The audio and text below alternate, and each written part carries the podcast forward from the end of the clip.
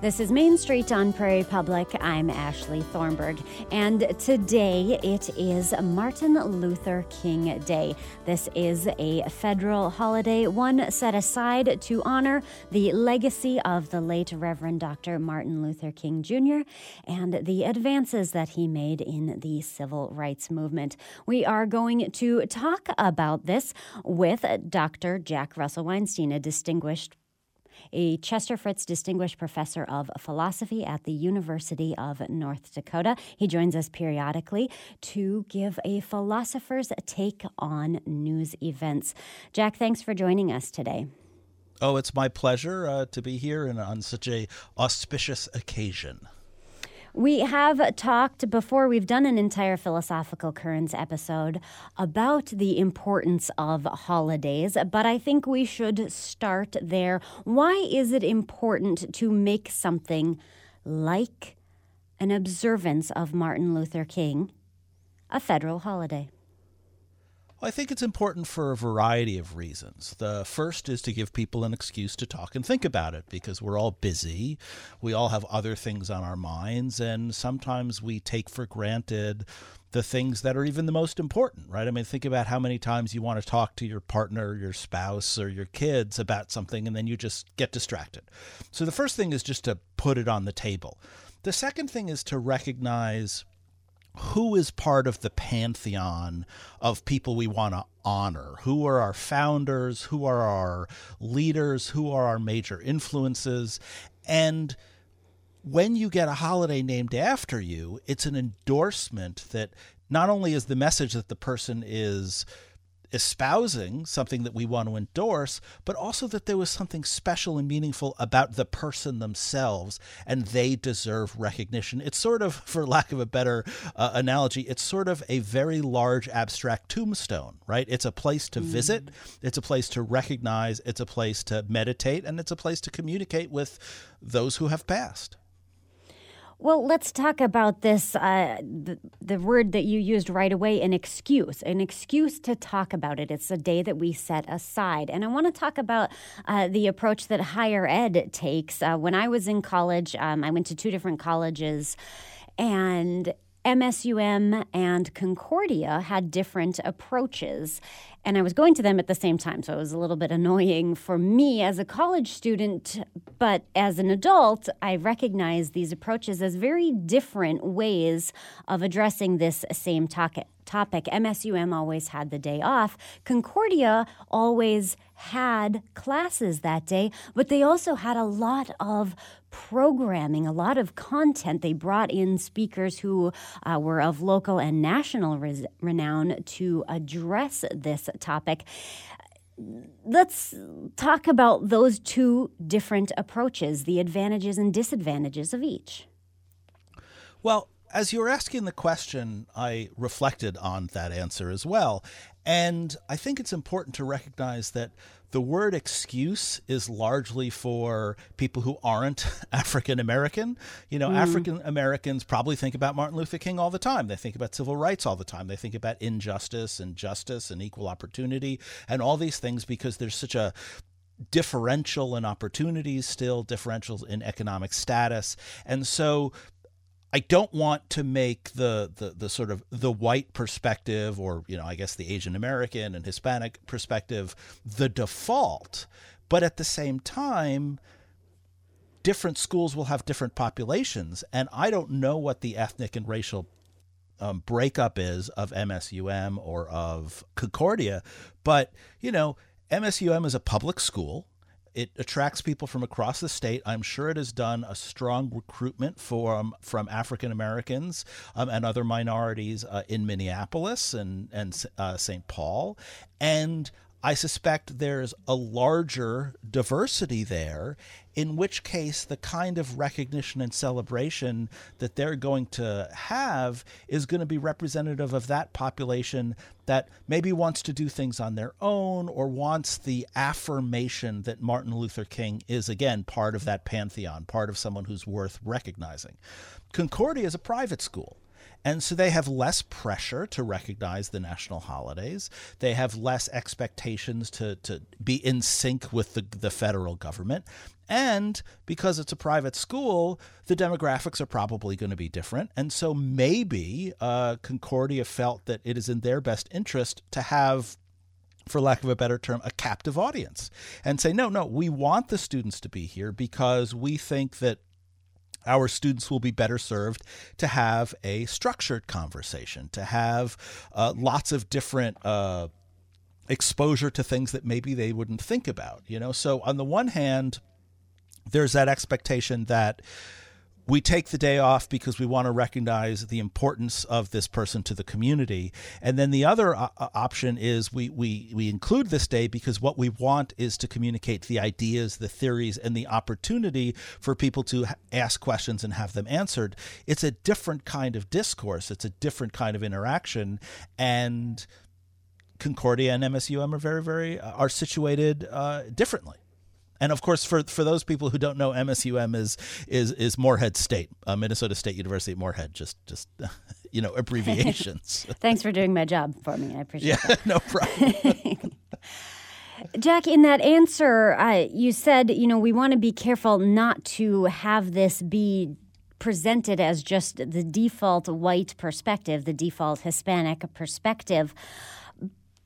But I and I'm not even really sure how how to phrase this question without sounding weird.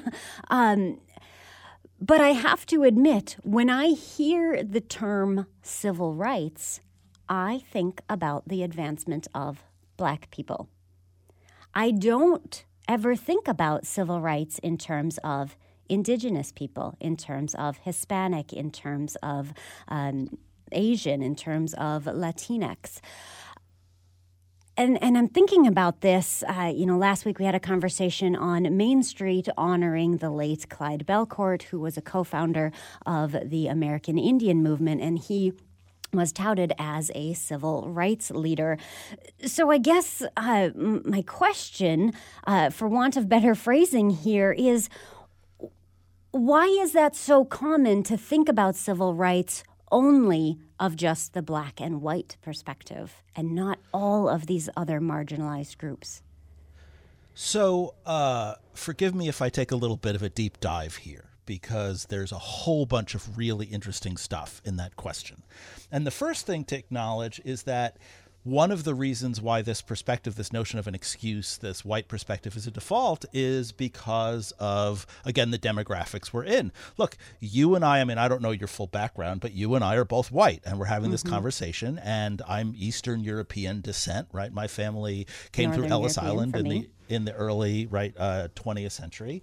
And so, you know, there are two white people having the conversation. Now, one of the reasons is that the in house philosopher for Prairie Public happens to be white, and there are no African American philosophers at the University of North Dakota. And so the structure sets it up to have the not the easy way, but the way of least resistance and the way of of of spontaneity to, to to have this white personnel. And I don't think there's anything wrong with that. I just think we have to acknowledge it and move on.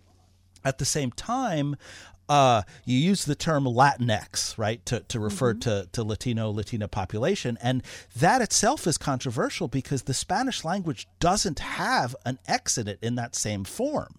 And so there are a lot of folks of Hispanic descent mm. who find Latinx really problematic because, again, it's the white perspective. Again, it's the Latin specifically and um, Anglo American, Anglo Saxon perspective. Now, that's a whole different controversy, but the point is that there is a sort of default because of the people who are in power, the people who are public intellectuals my favorite quote about this subject actually comes from the comedian Chris Rock, and I, I, talk about this all the time in my classes. And he says, the civil rights uh, movement didn't advance black people. The civil rights movement advanced white people.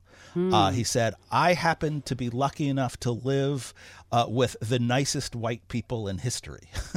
and, and there's something really powerful about that. He says it funnier and more pithy, right? Because he gets right. he's Chris Rock, but but um, Rock, yeah, right. But but there's something really important and powerful about that because the white population denied the black population rights. The white population disrespected the black population. The white population limited the black population's opportunities. So, what Martin Luther King was able to do was convince the white population to let go of some power. And it wasn't an easy task, and it wasn't uh, a, a, a, a, completely nonviolent task, and, and there's still all sorts of conflicts and all sorts of inequalities that exist. But I think it's really important to see that the legitimacy here uh, of the holiday has to acknowledge that the people who did the injustice are also the people who are responsible for the justice. Now, again, and this is this is why I apologize for the deep dive. There's a little more, which is unfortunately, and I think that this is a really sad fact of history. Unfortunately, we think in terms of opposition, and black is the opposite of white. And because black is the opposite mm. of white, we often think of black people as the opposite of white people. And we think of uh, people of Hispanic descent or people of Asian descent as somehow in between because there's a color spectrum, right? And completely black and completely white, whatever that, you know, in, in colors, not people, uh, are right. on either side of the spectrum. And and I I am really sorry for what I'm about to say, but you know, yellow and brown and red, those are in mm-hmm. between the spectrum. Now those are shorthand, you know, horrible ways to describe people's skin. I'm not white. I'm um I'm what my wife calls baby pig pink.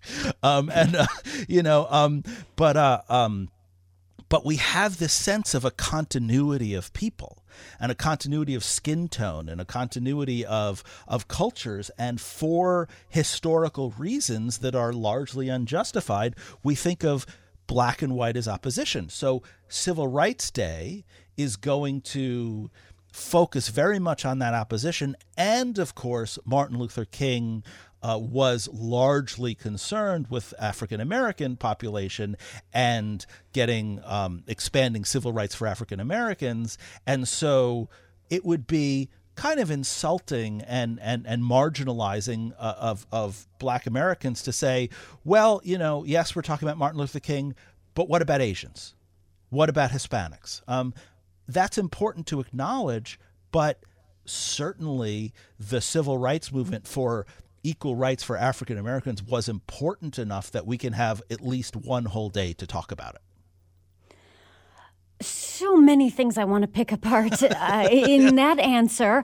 But I, you know, I love that you called me out on saying Latinx because I didn't even know that that was a potentially problematic word to use, and I included it because in your answer before that, you know, you said a Hispanic perspective and a white perspective, and I was sort of thinking, well, Hispanic, well, that means you know from a Spanish-speaking background, so you could grow up in, uh, you know, Spain and be Hispanic and have no real firsthand uh, lived experience about what life is actually like in, you know, Guatemala, in Central America, in Latin America. And so there was the move to start including that to separate that from Hispanic. Uh, so l- let's talk about using all of these different terms.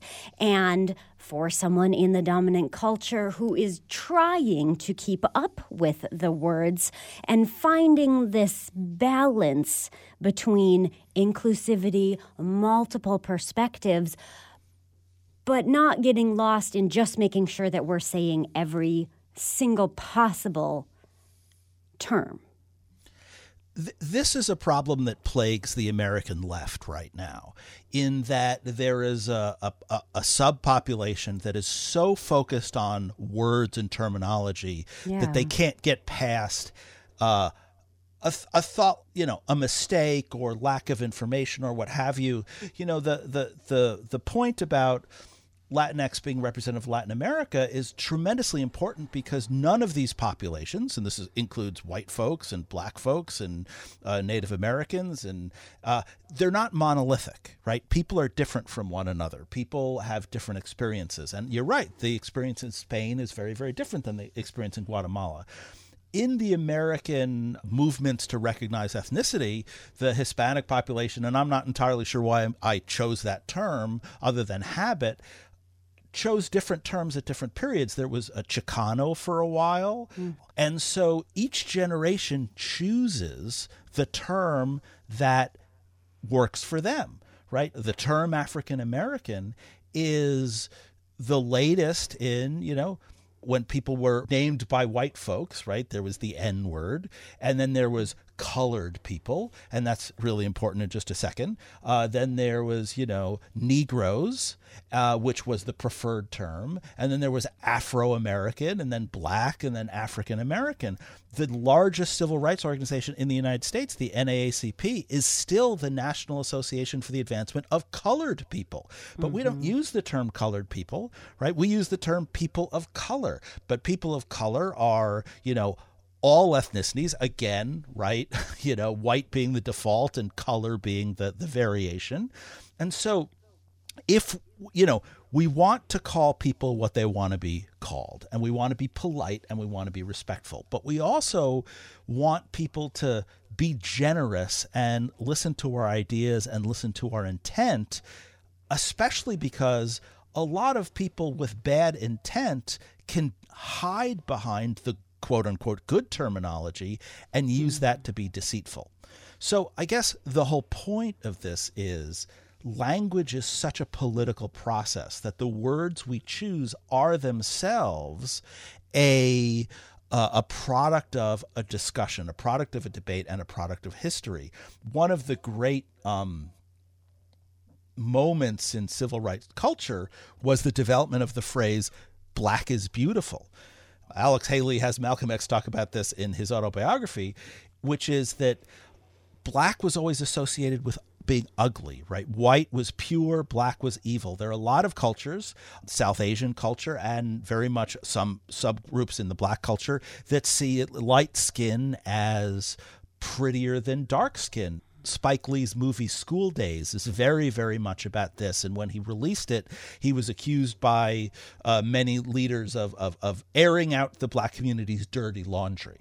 But it's really important to put this out because the legacy of beauty associated with whiteness and and, and, and purity and enlightenment with light and darkness and evil and deceit with darkness and shadows that has plagued the word black in the community. And so when when people wore buttons or or espoused the slogan black is beautiful, what they were saying is not just, you know, we look at us, but also let's reject this idea that one skin color is more beautiful than the other or uglier than the other. Let's look at each skin color and each person and find the beauty and just the idea of asserting that a black person and particularly a black woman could be beautiful was itself almost revolutionary. And all of that stuff is tied in uh, and and and hard to parse and that's why we're spending so much time talking about it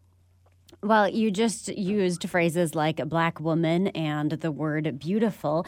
And I want to talk about, uh, you know, it was recently announced that Ida B. Wells, a journalist who exposed the horrors of lynching, uh, is being commemorated in Barbie doll form. And I don't know that we need to get into is becoming a Barbie doll, actually, uh, you know, commemoration here. Uh, Maya Angelou being represented on the quarter do you feel like, as a philosopher, that these are advancements?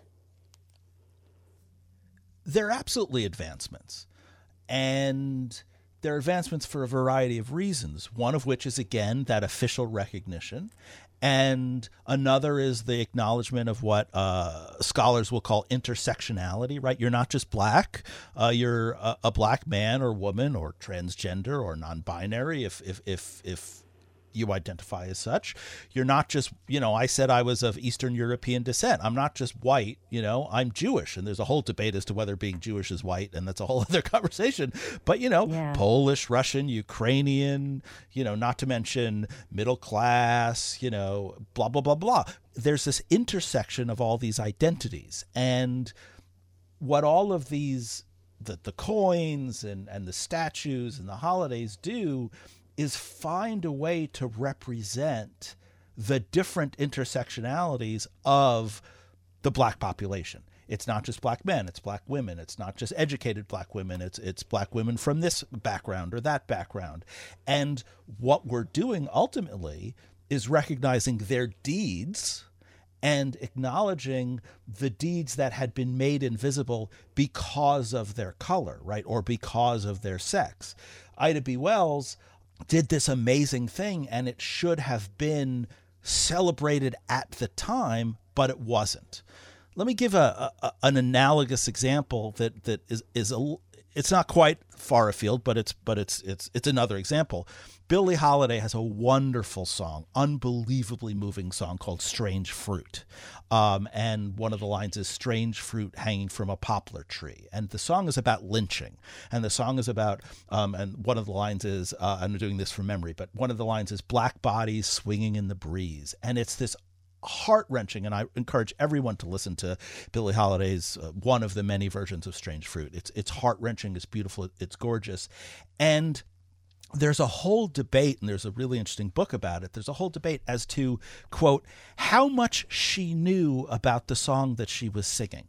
Right there was Billie Holiday. Uh, came from a very poor background. She was abused. She worked as a prostitute for a long time. And there was just a default assumption that because of that, she was stupid. Because of that, she mm. was uh, unable to contemplate her own song. She is, in my mind, the single greatest jazz singer in history, one of the great American vocalists and voices. Even though she had a range of 13 notes, she could emote and she could express emotions and ideas and concepts with with with just this unbelievable ability to express herself. And the idea that she would sing Strange Fruit and not know what she was talking about was absurd. But because she was who she was and because she mm came from where she came from, the, the, the automatic position was, oh, she can't know what she was talking about. And that's what these things are trying to acknowledge the coins and the holidays and the statues and all these other things. That's what they're trying to acknowledge. They're trying to acknowledge that we have found all of these ways to marginalize, to disenfranchise, to make invisible these tremendous achievements. And we have to find a way to pull those out of the, the, the periphery and make them the focus of our attention. We're visiting with Jack Russell Weinstein on this Martin Luther King Day, a conversation about the philosophy behind the civil rights movement. And Jack, you mentioned Malcolm X in this conversation. And at the very beginning, talking about uh, Martin Luther King, you said the word endorsement. This is an endorsement of this person's ideals if we give them a national holiday. And I want to talk about this role of the moderate versus the radical. Uh, and, and I guess the question is why does Martin Luther King have a holiday, but Malcolm X doesn't? Well, I'll say first off that I'm a huge Malcolm X fan. Uh, I should show you someday, or we could post it online, a photo of me when I was the editor of my school newspaper in college, and the whole cast, the, the whole you know staff is at my desk, and there's a massive Malcolm X poster behind me. Um, I am tremendously moved by him uh, for a variety of reasons. Uh, one of which was when I read Alex Haley's um, autobiography of Malcolm X, Malcolm X was killed, and he was killed in this place called the Audubon Ballroom. Uh, he was assassinated. And when I got to that part, and they talked about the Audubon Ballroom, I was completely blown away because the Audubon Ballroom was four blocks from my house. I mm. grew up right by his, you know, his place of death, and it made history incredibly real to me. The other thing about Malcolm X is incredibly important is that he changed his mind very powerfully right at the end of his life. He spent much of his life, uh, much of his activist life, talking about how white people were inherently evil and black people were the victims of all white people, and he was a segregationist in a certain sense, and certainly an economic segregationist. He he, he was the someone who really advocated for black people keeping money inside black communities.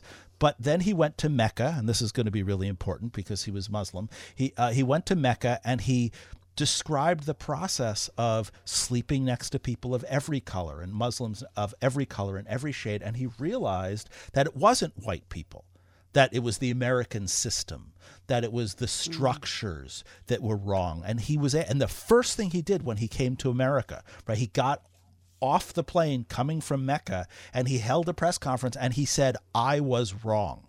Here is what I now have learned.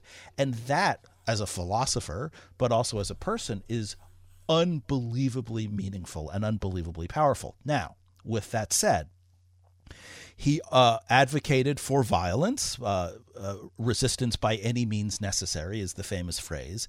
He was a Muslim. Uh, he was a revolutionary. He refused to talk to the white population and spent his time talking to the black population. And so all of those things combined make him more dangerous and more oppositional to the United States government than Martin Luther King. Martin Luther King, by Malcolm X's standard, was a moderate. Martin Luther King was a Baptist, so he was a Christian. Martin Luther King was very good at, at, at politicking and, and, and engaging with, with white populations. And, and Martin Luther King talked to the white population as much as he talked to the black population. His famous letter from Birmingham jail um, isn't a letter to African American civil rights uh, workers. The letter from Birmingham jail is a letter to preachers and moderate preachers, both black and white moderate preachers, who keep saying, "Look, um, don't make waves. You know, we'll, we just got to be patient." And so in line with America's self image, both of a, a, history that has a very strong Christian uh, uh, component, uh, a, a, country that identifies again with the white as the default, a country that seeks, as any country does, stability and continuity, and that values lobbying and legislative change rather than radical revolutionary change. Martin Luther King is much more palpable and, and much less dangerous. Also, and this is not unimportant, Martin Luther uh, Martin Luther King was assassinated by a white man, James Earl Ray.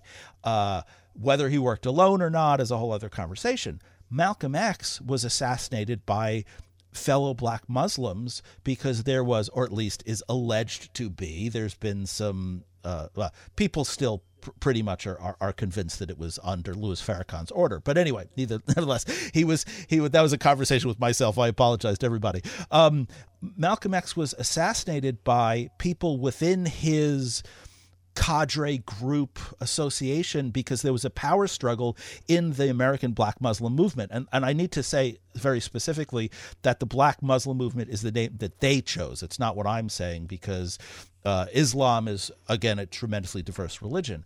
And so since Martin Luther King was assassinated by a white man, and Malcolm X was assassinated by black men who were associated with his group and his and his and the people he associated with. There is more of a responsibility for atonement and recognition amongst the American government and amongst the white population because Martin Luther King as far as I understand it, was assassinated for pursuing civil rights, and Malcolm X was assassinated for internal political reasons. Hmm. I wonder, adding on to this line of questioning, Rosa Parks is the person who comes to mind when we think about the, you know, leading up to the to the bus boycotts she was a woman who refused to give up her seat to a white woman. But Claudette Coleman did this months before Rosa Parks did. She was a teenager, she was not married, and she was visibly pregnant at the time of not giving up her seat. Let's talk about uh, this idea again of who gets raised up in a movement. And I know that you've just addressed a lot of that. But when we start to add on these other layers of who becomes acceptable, and then we start to add in things like their sexuality. The Rosa Parks example is hugely instructive and really, really important. Not simply because it shows one kind of person over another, but because the story we tell of Rosa Parks is largely inaccurate.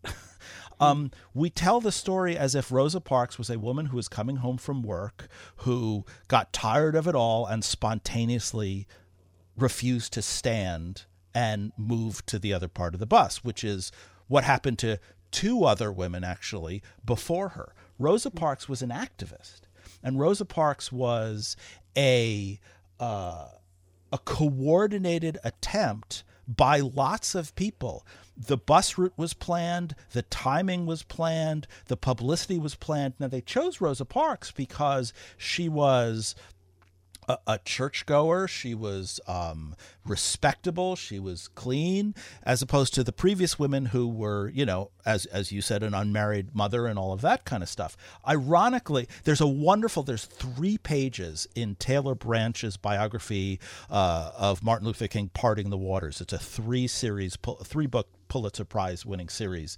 Um, talking about the details of who they chose and why to represent. But if you don't want to, this is going to sound funny, but if you don't want to read that, the best depiction I've ever seen in recent times is actually an episode of Doctor Who in the last season called Rosa, where they go back in time and they're with Rosa Parks. And it illustrates all sorts of things about the Rosa Parks story that we don't know. For example, and I talk to my students about this as well, we think of Rosa Parks as getting on the bus, or African Americans as getting on the bus, paying their money, and going to the back of the uh, of the bus. But that's not what what happened.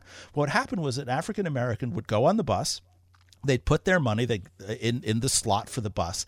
They'd have to walk out of the bus, walk to the back door, and get in the back door because they weren't allowed to walk through the white section. And fifty percent of the time, the bus would leave.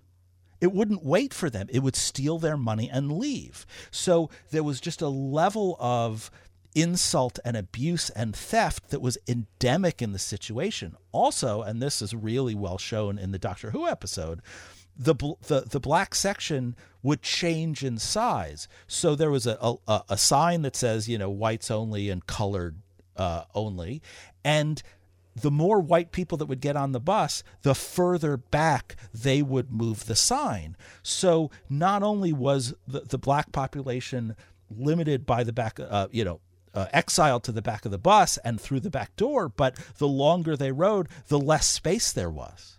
And so we tell these stories so simplistically as if they're spontaneous because it's much more dangerous to think about it as an organized and subtle and nuanced situation.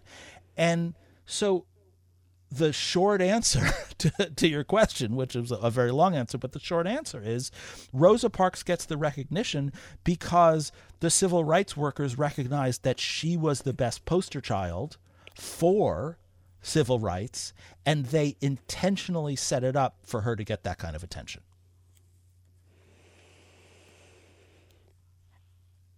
There was recently, and I'm not remembering off the top of my head which state, but uh, one of the southern states where a governor and a lieutenant governor elect, um, the the lieutenant governor was a black woman and ran partly on this platform that we have come too far in racial recognition in this country. And that to me seems like a very controversial statement to say. And I'm sure there is much more nuance uh, than what I just said on the air. But what I want to talk about is who gets to decide that? I. I guess it depends what you mean by too far or what the person means by too far. I don't think in a democracy you can move too far in equality. I don't think in a democracy you can move too far in recognition of individuals, of recognition in groups that have been marginalized. So if that's what this person means, it's absurd on its face. If what this person means is we are a factionalized community that over identifies racially, that over identifies uh, what you're allowed to do, what clothes you're allowed to wear, what hairstyle you're allowed to wear, um, what, you know, who's allowed to do rap music and who isn't, then there's a conversation to be had about that. Uh, I myself am, am, am skeptical of the idea of cultural appropriation. That's a conversation I have with my students all the time. I don't think segregation is ever the proper solution. Um, but at the same time, the reason why we've moved so far along this path is to remedy an enforcement of racial segregation that the white largely Christian population has enforced in this country uh, since before we were a country, since the, the, the slave trade. If you look at um, the history of writings about uh, Africans, what you'll see is before uh, Christopher Columbus, all of the descriptions of Africans from Europe talked about how they were different and how they were exotic, but they never talked about Africans as inferior. But once you got into the slave trade, and once you got from Christopher Columbus on, the language changed. And Africans became subhuman, animalistic, uh, incompetent, needed to be dominated, all these other things. And that was part of the justification of slavery. There became this whole I'll call it industry, but that's not the right word. This whole industry of justifying slavery through religious texts, through historical texts, through social pressure, through through political structures. And so what we are trying to do now is negate that legacy is to get past this language of opposition, this language of inferiority, this language of, of colonialism, and, you know, sometimes that may go too far in one direction and we have to figure it out. But look, we all do that, right? We all spend the first month of, of, of the year going to the gym five days a week. This is this is when I'm gonna this is the year I'm gonna get in shape, and then it diminishes to three days a week, and then it diminishes to, to one, and then we have to figure out what's right for us. We are at a point of tremendous social change a, tr- a point, a, a, a, historical point of backlash, of instability. Race is still the single dominant discourse in our country, and there are going to be missteps all along the way. So it really depends what too far means and whether too far is a holistic claim which doesn't make any sense or too far is you know in this instance in that instance in something else and it also depends on what this person intended by saying it. Meaning, was this a racist dog whistle? Was this a way of getting uh, very conservative white supremacist voters to sign on? Or is this person saying, look, we need to have this conversation? Because those are two very, very different things. And one, the first, white supremacy and racism is unacceptable. And the other, we need to have a conversation. Well, I'm a philosopher. I think all conversations can be fruitful. Well, we could have a whole conversation about using absolutes, speaking in absolutes specific right. to news headlines.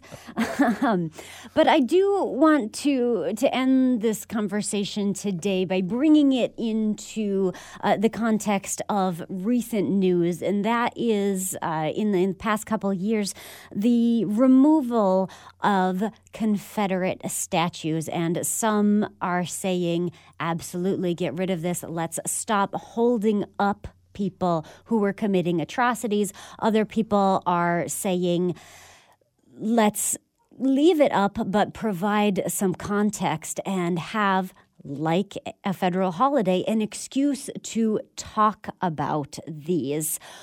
As a philosopher, where are you on this spectrum? I suspect I know the answer, but I'm going to let you answer anyway. uh, I, I, if this was if this was a visual medium, I'd, I'd share the "why not both" meme. um, I think that this is this is a case by case basis. I think that there are plenty of instances where statues should be taken down and names should be stricken from buildings. But I think there are also instances where it would be infinitely more helpful to leave it up and then have additional material with signs that said, you know, this person did this and this person believed this and here's an exact quote of this person talking about African Americans. And not to um I, don't want to get into the conversation, but I'll use this as an example. Um, Ralph Engelstad, who the University of North Dakota arena is named after, was known to associate with Nazis, had very anti Semitic ideas. This was super controversial, was very anti Native American uh, recognition, all sorts of stuff. I don't want to get into the controversy. But on the one hand, I can see the case for changing the name of the arena, but I would actually much rather leave the name and have a big display and a big exhibit talking about all the things he said and why it was wrong. This is a teaching institution. And we should talk about the nuances in history and we should pe- talk about the fact that sometimes people who we don't like or sometimes who people who we think were immoral were also successful and also contributed. Uh, henry ford tremendously important person in american history also a, a, a raging anti-semite who published his own versions of, of, of anti-semitic texts and distributed thousands and thousands of copies people aren't simple. George Washington wasn't simple. Martin Luther King wasn't simple. You know, one shouldn't speak ill of, of someone on a holiday, but you know, Martin Luther King had lots of affairs. He is mm-hmm. he he allegedly uh, plagiarized part of his doctoral dissertation. Martin Luther King was a real human being, and at the heart of this is a is, is a really important question about teaching and about the American experience, and it's as follows: Do we teach our influencers as if they were heroes, as if they were larger in life, beyond our capabilities, uh, perfect in every way? Or do we teach them as flawed? Do we teach them as complicated? Do we teach them as making mistakes as well as having successes? The benefit of the first one is we need heroes, we need ideals, we need something to strive for. But if Thomas Jefferson, if Martin Luther King, if if George Washington are perfect in every way, then school kids are never going to aim to be like them. They're going to be dismissed. So we need heroes, but we also need accessible ideals. We also need accessible goals. And if we say, look, this person said these things, but they changed. Malcolm X was a revolutionary. He espoused violence, but he also admitted when he was wrong. These are things that school kids, these are things that all of us can strive for. So, at the heart of all of this is this great philosophical question how do we teach about our forebears? How do we teach about the people we admire? Do we teach them as ideals and unattainable and almost religious and divine figures? Or do we teach them as real people who struggled every day trying to achieve something that was super hard? I'm inclined to the second, but teaching age appropriate stories means that sometimes we teach it one way to second graders and then we teach it later a different way to fifth graders. And kids are smart, they can figure it out. In this idea of teaching about these people, so often, of course, we're teaching about them long after uh, they are not alive anymore. Is there anybody that you are teaching your students about right now who is very much alive, very much active in the civil rights movement as it's unfolding? that, that that's that's a really good question, and you've stopped stopped me in my tracks. Um, uh, I'm a political philosopher, and I also teach philosophy of law. And so while a lot of people who I teach are dead, a lot of people whom I teach are uh, minor figures, academics, uh, public intellectuals, Why Radio. I've chosen a lot of why Radio uh, people for specifically this reason. Taylor Branch, the author of the Martin Luther King biography trilogy, I had him on the show. But we actually didn't talk about Martin Luther King. We talked about the NCAA and racial politics in the NCAA. I think the thing that is most relevant is I teach a short essay on critical race theory. Now, you and I have already had a conversation about critical race theory, and we don't have to get into it. But I teach this in philosophy of law. It's one of 20 essays I teach. And I teach it because critical race theory started as a legal theory. And I teach it almost entirely for this one passage. And the one passage says as follows It says, when the Civil Rights uh, Act of 1964 was enacted, or, or other civil rights legislation was passed, it changed the laws, but it didn't change the people. The same people whose job it was to stop whites and blacks from marrying, to deny people, uh, to deny black people permits in City Hall, who who who made the racist rules, they were the same people who had the job the next day. They were the same people who had spent their lifetime, quote unquote, being racist and then all of a sudden were ordered, quote unquote, to not be racist. It doesn't work that way. And I and and until I read that essay, I, I didn't process that. I didn't process that the law changed, but the people didn't, and the procedures didn't, and the structures didn't. And I think that's what we have to talk about now. I think what we have to talk about is the interaction between the people and the structures, the way that people affect structures, and the way that structures affect people, and this interplay that will allow us to talk about the great heroes. It will also allow us to talk about the, the, the, people who are alive and the people who are fighting for legislation and trying to figure it out. This is a battle that we're all a part of. This is a battle of self awareness. This is a battle of recognizing that we as human beings are imperfect and we always have a lot to learn. And every one of us who looks in the mirror, who self reflects, who takes the opportunity to listen to this discussion and reconsider their thoughts. Every one of us who seriously considers these issues and wants to do the right thing and searches for the right thing, every one of us is a hero. And that's the most important thing for me to transfer to my students that it is their own identity, their own experience, their own critical thinking that is the key to reaching pure justice in the future and we should recognize the individual and regular everyday struggle, not the heroic, uh, out of this world, after the fact, we're rewarding success struggle. Every day is hard, and changing our opinions is hard. And that's what Martin Luther King Day is designed to inspire. Dr. Jack Russell Weinstein, a Chester Fritz Distinguished Professor of Philosophy at the University of North Dakota and host of Why Philosophical Discussions about Everyday Life. Thank you so much for your time today. Oh, thank you very much, Ashley. I loved every minute of it.